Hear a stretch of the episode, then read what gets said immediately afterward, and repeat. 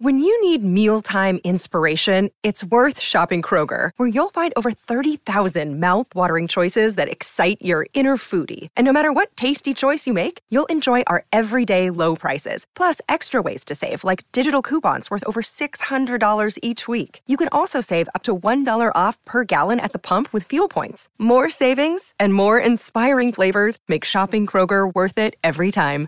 Kroger, fresh for everyone. Fuel restrictions apply.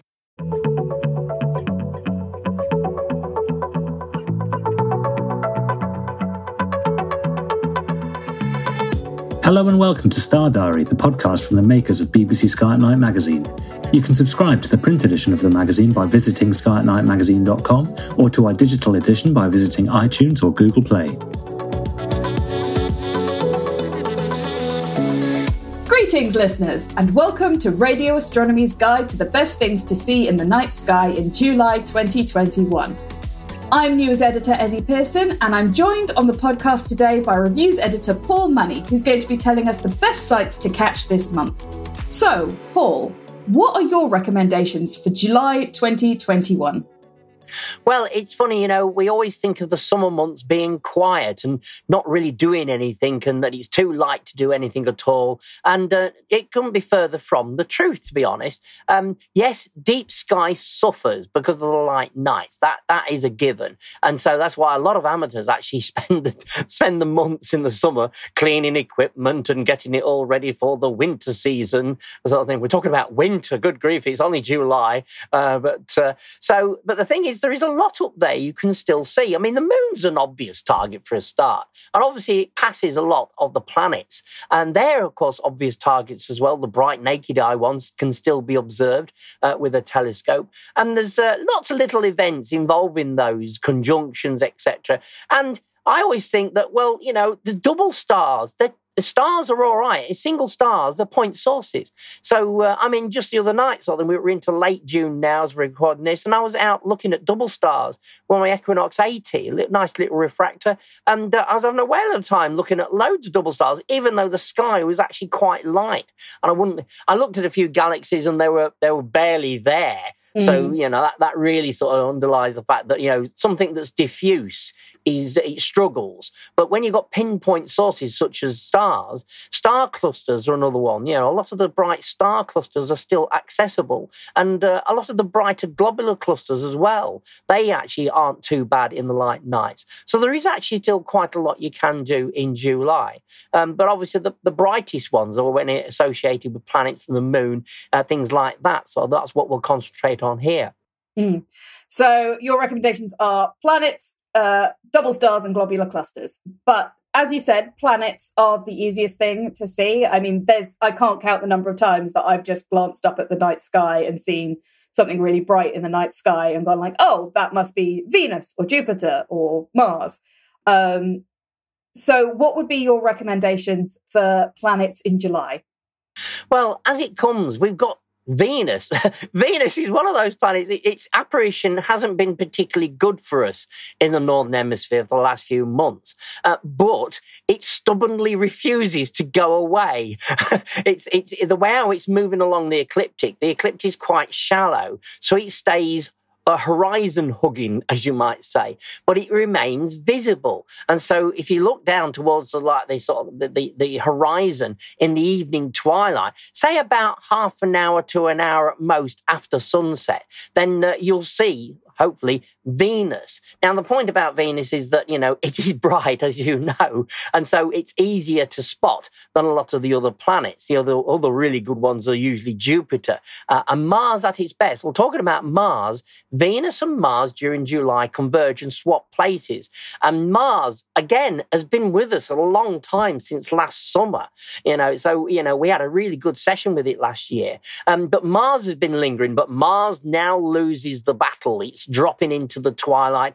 And on the 12th, they pass. But just before that, actually on July the 1st through to about the 3rd, what you find is that Venus gives us a last chance to actually see a star cluster, Messier 44. And I mentioned stars, and they do stand out well, but this is a real challenge. I like challenges, you know, because often you know, it's, it's too easy to dismiss this. Oh, you'll not see that. It's in the bright twilight.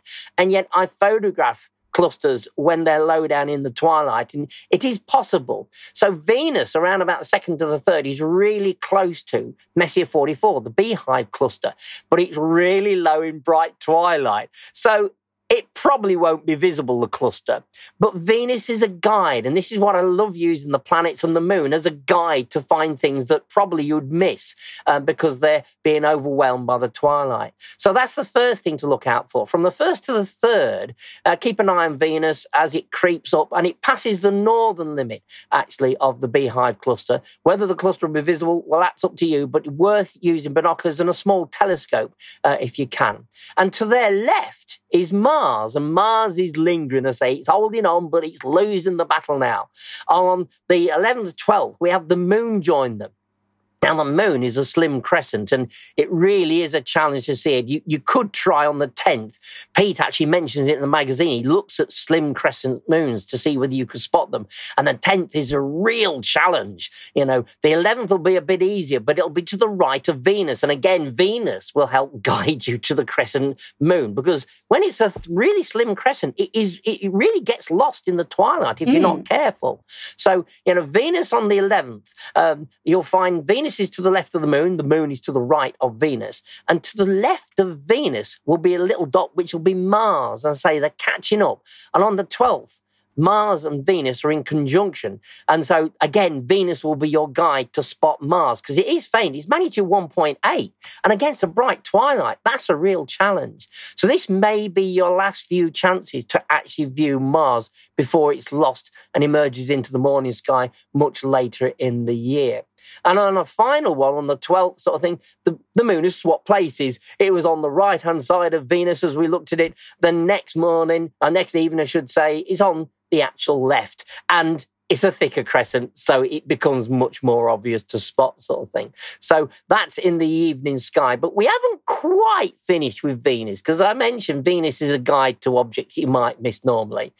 By the 21st, Mars, I suspect Mars will have begun. You know, it, it's very, very difficult, very low down. It'll be to the lower right of Venus on the 21st of July.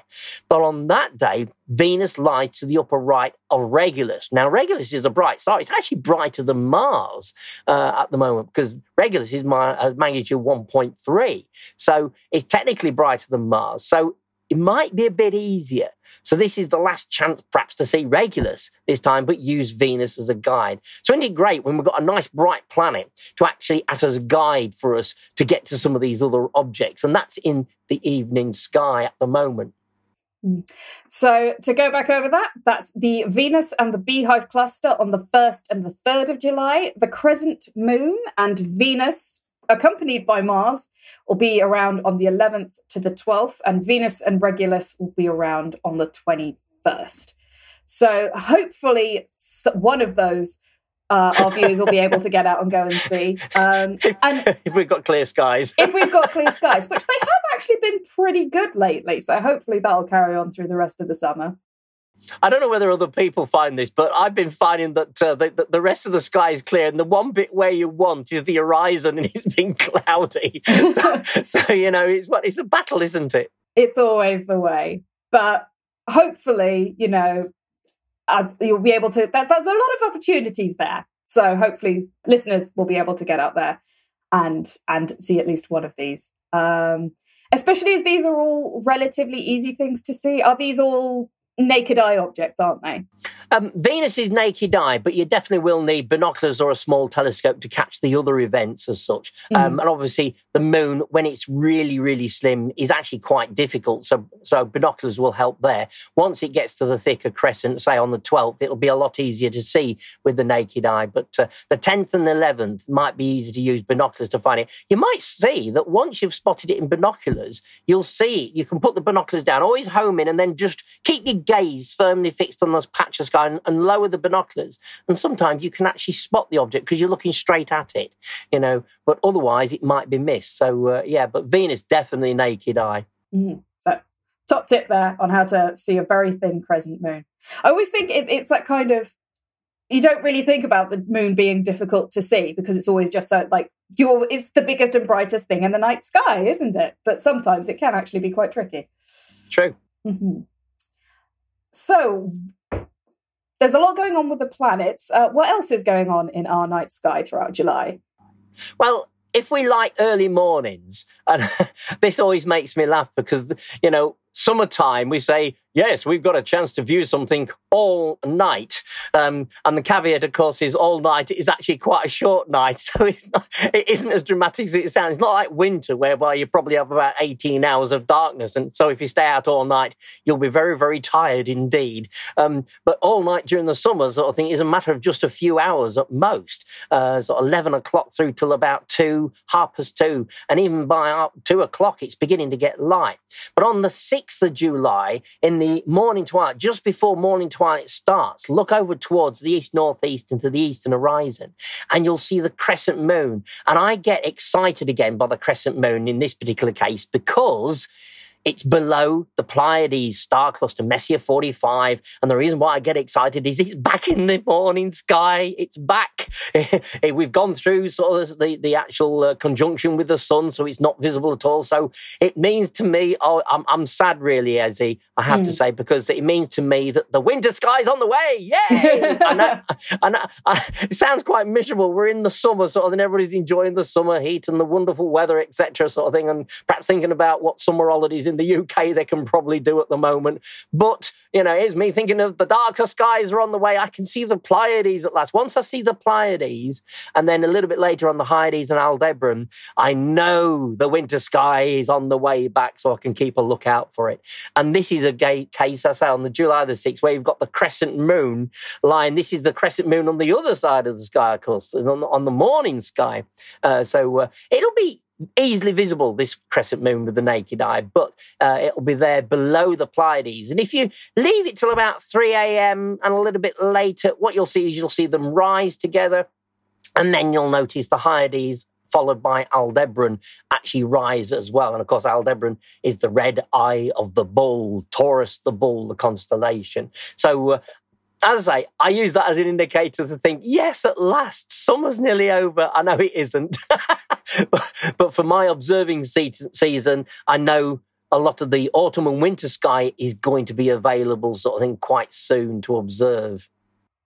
Because yes, while the the nights might still be very short in July, they are beginning to get longer as we head. We've passed by the summer solstice on the twenty first of June, and the nights are slowly getting longer.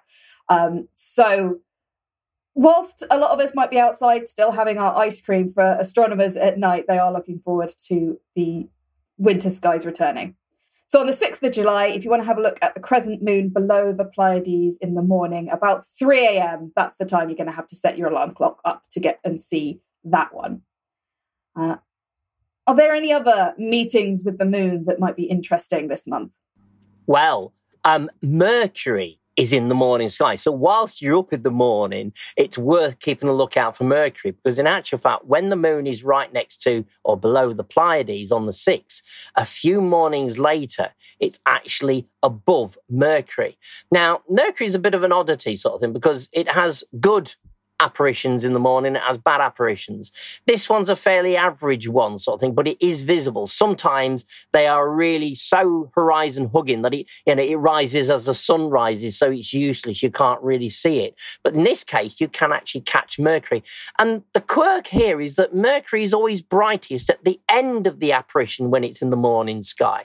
So in actual fact, it starts off faint, um, but the good news is we've got the crescent moon above Mercury. So when you look on the 8th, July the 8th, again, sort of around about, probably about four, four o'clock, half past four in the morning. Watch out, sort of thing, for Mercury rising. And uh, basically, once you see the moon, look for a dot below the moon. And that dot will be Mercury. There'll be nothing else bright enough to be confused with in that area.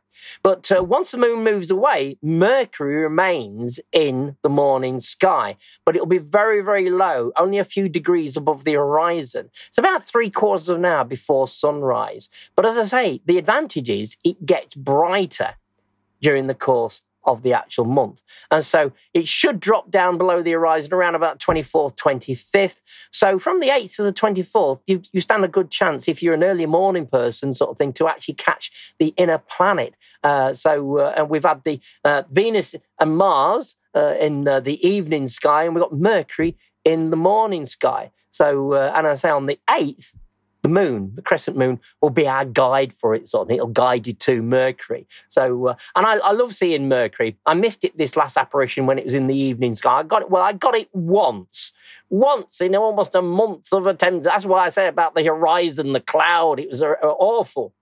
But uh, I did catch it, but uh, that was when it was relatively close to uh, Venus in the evening sky. So uh, I'm hoping to have a go in the morning. The only problem is I've got a very poor horizon, had to say, uh, towards the northeast. I've got I've got a great bank that hides me from the industrial estate, but it also hides me from the anything towards the horizon. Mm. So uh, I have to I have to bear that in mind as such. So I'd have to travel, I have to say, to do that. But yeah, I mean, if you've never seen Mercury, you know it's uh, it's worth it. And, and people do have you know they may come back from work they may have late shifts things like that. And i often get contacted by people to say you know what was that star i saw next to the moon when i walked home from work? You know and, and then i have to get them to tell me what time it is. It's very useful to it's very useful to tell me what time is this? It could be evening it could be and eh, but it's in the morning and uh, i can tell them oh yes you, you've seen mercury then. And they're excited because they've seen a, a planet they probably would never have even thought about um, because it, Mercury's got this myth that it's actually, you know, a difficult planet because it's always in the twilight, and yet it is a naked eye planet. You know, the, the ancients saw it with the naked eye, although I bet they had better skies than we have. the Probably. They didn't have to fight as much light pollution back then. Yes, and when we think about Egypt and even Greece sort of thing, the angle of the ecliptic would be a bit steeper uh, uh, uh, with the horizon from their uh, latitudes. So that would actually give them a bit of a, an advantage, wouldn't it? But, uh, you know, I get excited when I see Mercury because I, I, like to tick it off my box once again. Although I like to see it a few times a year just to say, yes, that year I did get. I don't want a year when I haven't seen Mercury. Mercury.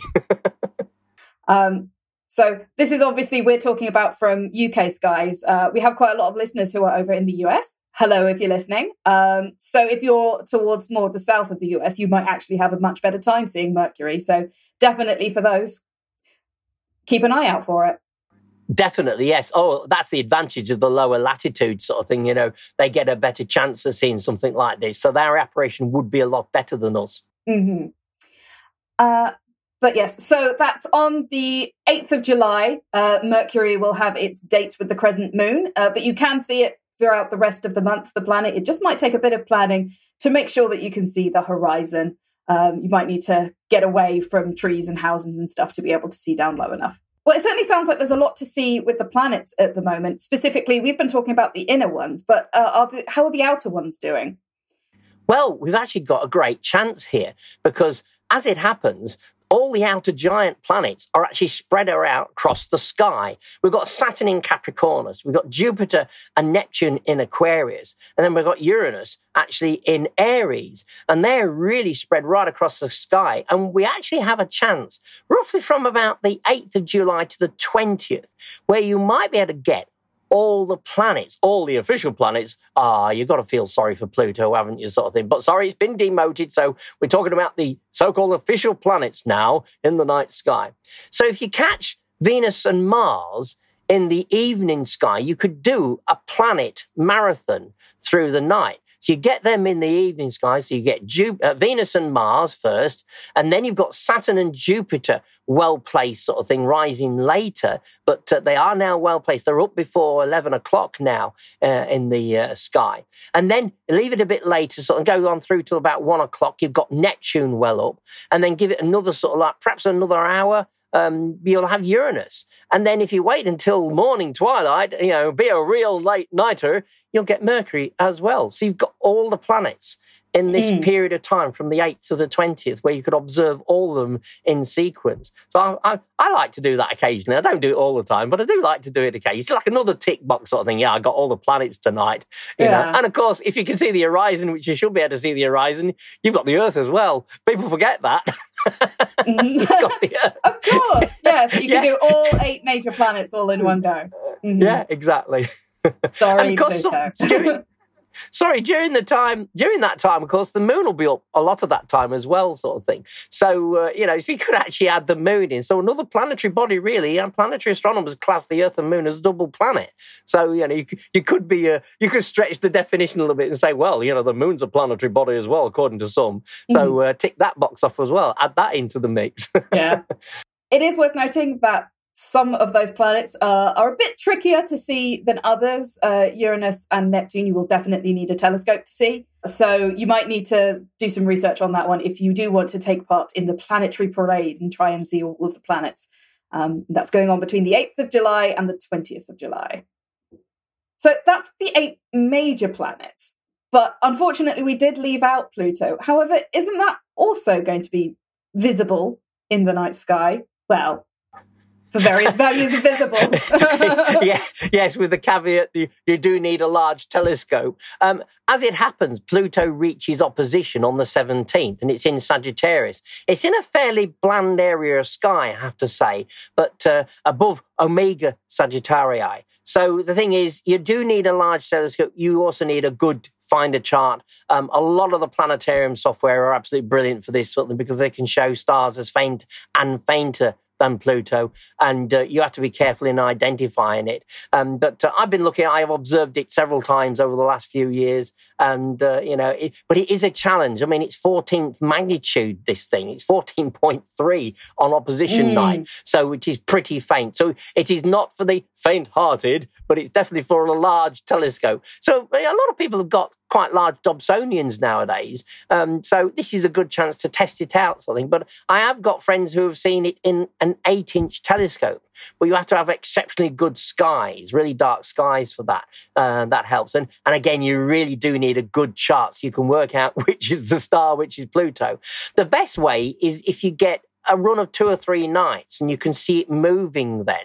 And uh, when it comes up to opposition, it is actually moving a reasonable amount. So there will be something noticeable from day to day. So you'll be able to take a, a either view it visually and watch the change in position against the background stars. But as I say, they will be faint stars. So that's the key with it. You know, you need a, a good light grasp sort of thing to actually pick out Pluto. But um, yes, it, you know, it's another one you can tick off your little box sort of thing uh, if you've never bothered with Pluto because opposition is really the best. It's at its brightest although brightest is a bit of a misnomer, isn't it? yeah. You're not going to be using binoculars on this unless you've got a really whacking great giant binocular telescope. Yeah, there's um, a, but, a, reason uh, why Pluto wasn't discovered until 1930s when all of the others were much, much earlier than that. yes, and of course, the vast majority are naked eye or very quickly discovered, as I say. So Uranus, Uranus is just about naked eye. I have seen it with the naked eye, but again, you need exceptional conditions. Binoculars and a telescope are better to, to pick out, as you say, Uranus and Neptune, but definitely a large telescope for poor Pluto. Um, but uh, you know, but it, it, again, it's it's just to the right of actually M75, and over the next few years, it's creeping ever closer to that globular cluster. So uh, there'll be an opportunity in a few years' time for photographers to take images showing Pluto passing the globular cluster itself. So that'll be something to look forward to. But as I say, is a challenge. so, but we like challenges, don't we? You know, what well, it's, it's one of the best ways to learn. I find is is stretching yourself a bit. So there's yeah. there seems to be a good mix this month. There's quite a few things that you just need your, your naked eyes and to know when and where to look. Um, some which require a bit more thought and, and, and planning, and some which are really pushing challenges. So whatever kind of level you are, listeners, hopefully there's something in there that you will be able to see.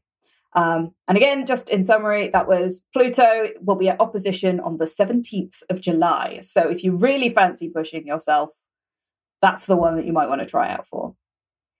And we've talked a lot about the planets in this episode. It's been it's very much been a planetary parade. You can tell that they're all up in the night sky to them this month. Um, but are there any other things that our, our listeners might want to keep an eye out for?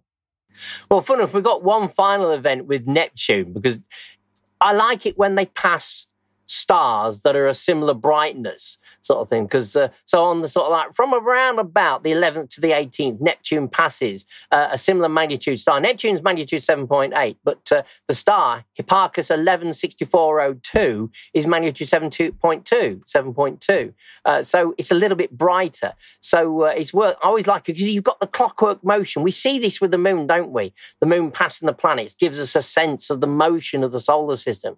But we can do it through a telescope telescope as well by watching Neptune slide past uh, a similar brightness or slightly brighter star in this case. So from the 11th to the 18th, keep an eye on Neptune and watch it go past this particular star. It's it's quite easy this time to find Neptune because Neptune lies below the circlet of Pisces. So it's not often you get something nice and easy. And also it's beginning to enter a diamond shaped group of stars, which over the next few months it passes through. So that's another thing to actually look out for. Um, we've got the moon passing Jupiter and Saturn on the 24th and 25th as well. So they're, they're obviously, but the thing about the moon on the 24th is it's full sort of thing. Mm. So uh, that sort of implies that Saturn won't be long before it's actually at opposition, uh, which it will be actually on the 2nd of August. So we're getting close to that sort of thing. We're only like a week away from Saturn at opposition. So that's why it's close to the full moon position as well.